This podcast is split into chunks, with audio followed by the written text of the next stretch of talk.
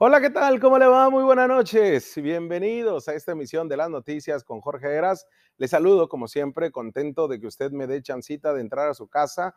Ábrame espacio porque vamos a iniciar con la información y con el análisis a nombre de todo este gran equipo de producción que tengo de profesionales de la comunicación que juntos hacemos realidad este proyecto periodístico desde hace pues ya más de dos años. Así que vamos entrando en materia y como cada noche lo invito a que hagamos comunidad.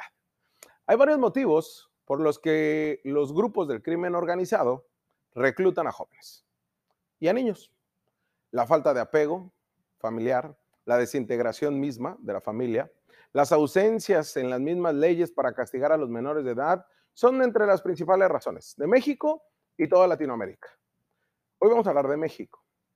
Las nuevas generaciones crecieron en ambientes caracterizados por pobreza, por miedo, lo cual han utilizado las bandas del crimen organizado, el narco principalmente, que se ha dado la tarea de reclutar a niños, a niñas, adolescentes, a jóvenes, hacia el interior de los grupos criminales que se dedican a todo tipo de actividades ilícitas, desde el tráfico de drogas, sicarios, secuestro y todo tipo de actividades afuera en las calles y al interior de las cárceles. ¿Para qué? Para ensanchar sus dominios en las grandes ciudades. El Comité de Derechos del Niño de la ONU recomendó en varias ocasiones en la pasada década al Estado mexicano que revisara la estrategia de seguridad debido al impacto negativo que tiene esa misma, la que hizo Calderón, la que hizo Peña Nieto, para millones de niñas, niños y adolescentes, así como reconocer el reclutamiento forzado que realizan grupos criminales sin que hasta el momento sea atendido, ni el día de hoy, con esta administración morenista de Andrés Manuel López Obrador. De acuerdo a la Red por Derechos de la Infancia en México, las cosas siguen iguales. El crimen organizado ha utilizado menores de edad y a jóvenes para sus diferentes actividades ilícitas. Todos los cárteles de la droga, ¿eh? ninguno se salva. Dicen los amantes de la apología del delito que el narco ya no es como antes, pues dicen no se respetan códigos. Dudo mucho que en ese sector delictivo de la población los códigos importen. De acuerdo con el grupo Cauce Ciudadano y a diferentes organizaciones de la sociedad civil, desde la década pasada había más de 75 mil menores de edad que estaban integrados de manera forzada a grupos de la delincuencia organizada y que participaban abiertamente en sus actividades. A partir de las modificaciones a la Ley de Justicia para Adolescentes en 2015, esto se incrementó. Un fenómeno que también se vivió en los años 90 y 80 en Colombia cuando arreciaba la guerra del Estado contra el crimen organizado. En México nos pasó lo mismo. Pero a mediados de los 90 se dio otra situación. Hemos hablado de los niños, de las niñas, de los adolescentes y de los jóvenes utilizados de manera forzada por el crimen organizado, como sicarios, como secuestradores, pero también en lo que vivimos muy cerca, en Baja California, específicamente en Tijuana, a mediados de los 90, los narco juniors alcanzaron un poder y una ramificación por toda Tijuana y Mexicali. Era amplio conocido lo que los narco juniors hacían para pelear por el control de los cárteles armados y que hicieron que con dejar la comodidad o su zona de confort, porque eran jóvenes de familias acomodadas o de una estructura socioeconómica tranquila, no en pobreza, quienes decidieron por cuenta propia participar, principalmente con un cártel eh, asociado a una familia en Tijuana. La idea, esta operación jamás llegó a buen puerto. Desde, eh, no sé, reconocidos por la sociedad, como Everardo El Kitty Páez, quien fue líder de los narco juniors en los noventas, Salvó su vida al ser capturado y extraditado a Estados Unidos, lugar donde aún cumple una condena por narcotráfico, pero de ahí en fuera fueron asesinados por el mismo cártel o fueron eh, detenidos y asesinados por el Estado mexicano. Pero eso no detuvo a personas, a menores, adolescentes, para que de manera regular, sabemos que de familias acomodadas de tanto de Baja California, Ensenada, Tijuana, Mexicali y todo lo que es la franja fronteriza, son utilizados para el cruce de drogas, como si fueran hormiguitas trabajadoras. Se les hace fácil, como la misma juventud, cuando se te hace fácil todo. Pero ahí llega una escala donde el narco también son utilizados. También sabemos si siguen utilizando para hacer actividades de sicarios, principalmente en Sinaloa y de Sinaloa también a Baja California. Pero el día de hoy déjeme contarle una historia que impactó y debe de impactar al gobierno, bueno, impactó al gobierno de Estados Unidos, tanto al FBI como a las diferentes instituciones de seguridad del gobierno gabacho, pero que también impactaron, a impactar a una sociedad mexicalense baja californiana. Porque el día de hoy se da a conocer que un total de 23 hombres y 5 mujeres, la mayoría, si no es que todos, son jóvenes originarios de Mexicali, fueron acusados en la Corte Federal de San Diego por el delito de conspiración para el lavado de dinero a organizaciones del crimen organizado. Dichos cárteles de la droga rivales. ¿eh? Esta red operaba en el Valle Imperial y en San Diego, con conexión en al menos ocho ciudades importantes de Estados Unidos.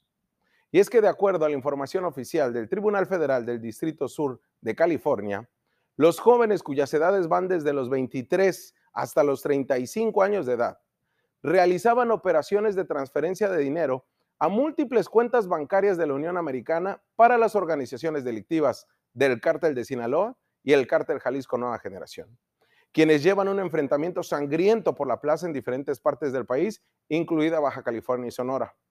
El caso con número de expediente 21CR 2546-GPC sostiene que esta organización de lavado de dinero con sede en el Valle Imperial, sí, en esta comunidad agrícola que cruzando la frontera que conecta con Mexicali, lavó más de 32 millones de dólares, estos jóvenes de 23 a 35 años de edad.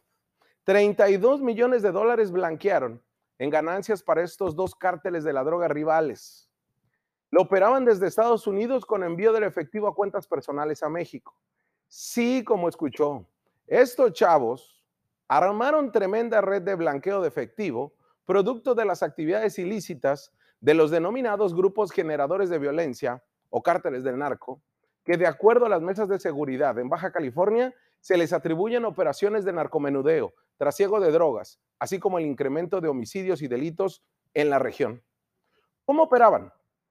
Durante la primera audiencia que ya se celebró, la oficina del fiscal de los Estados Unidos indicó que se trató de un sofisticado esquema internacional de lavado de dinero, en el que los acusados, estos jóvenes nacidos en Mexicali, servían como los titulares de cuentas bancarias, quienes utilizando teléfonos de grabación y frases codificadas, coordinaban depósitos en efectivo que realizaban en grandes cantidades, pues estamos hablando de 32 millones de pesos, eh, de dólares, perdón, en cuentas bancarias comerciales ficticias que servían como un filtro para no ser detectados.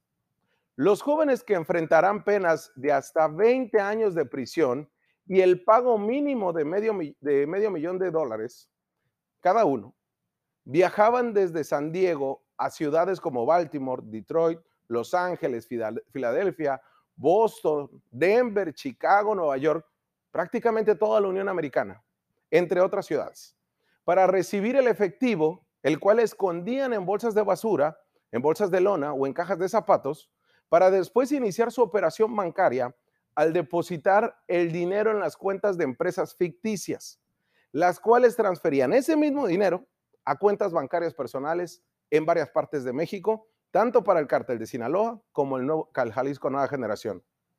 En el informe oficial resaltan que los jóvenes detenidos usaban fotografías y códigos para verificar los detalles de la reunión en que planificaban todo.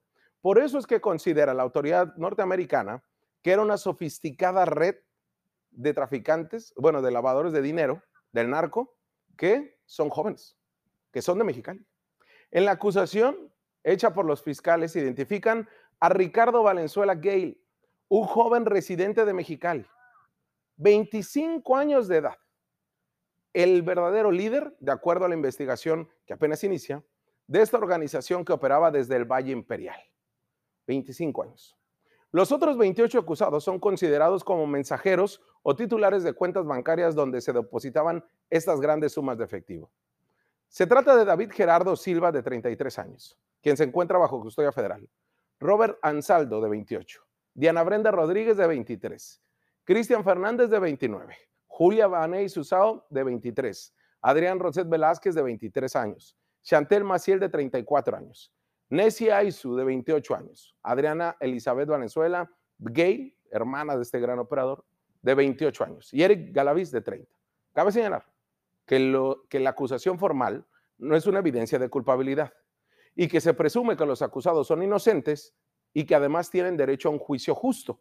Por lo tanto, serán culpables hasta que lo así lo determine la sentencia de este Tribunal Federal.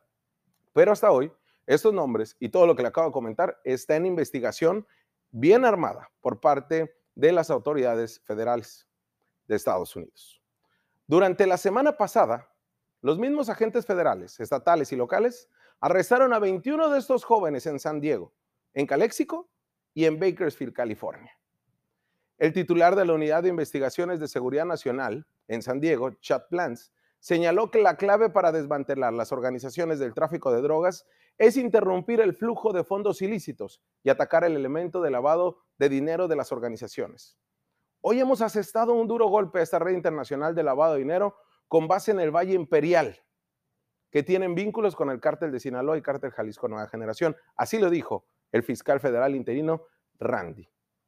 Mire, este caso se puede minimizar por medios de comunicación, por la sociedad en general, pero nos debe de preocupar a usted y a mí, porque ya no estamos hablando de narco juniors que están metidos en temas del mismo este, de, utilización de armas de fuego y cruce de droga de manera hormiga hacia Estados Unidos.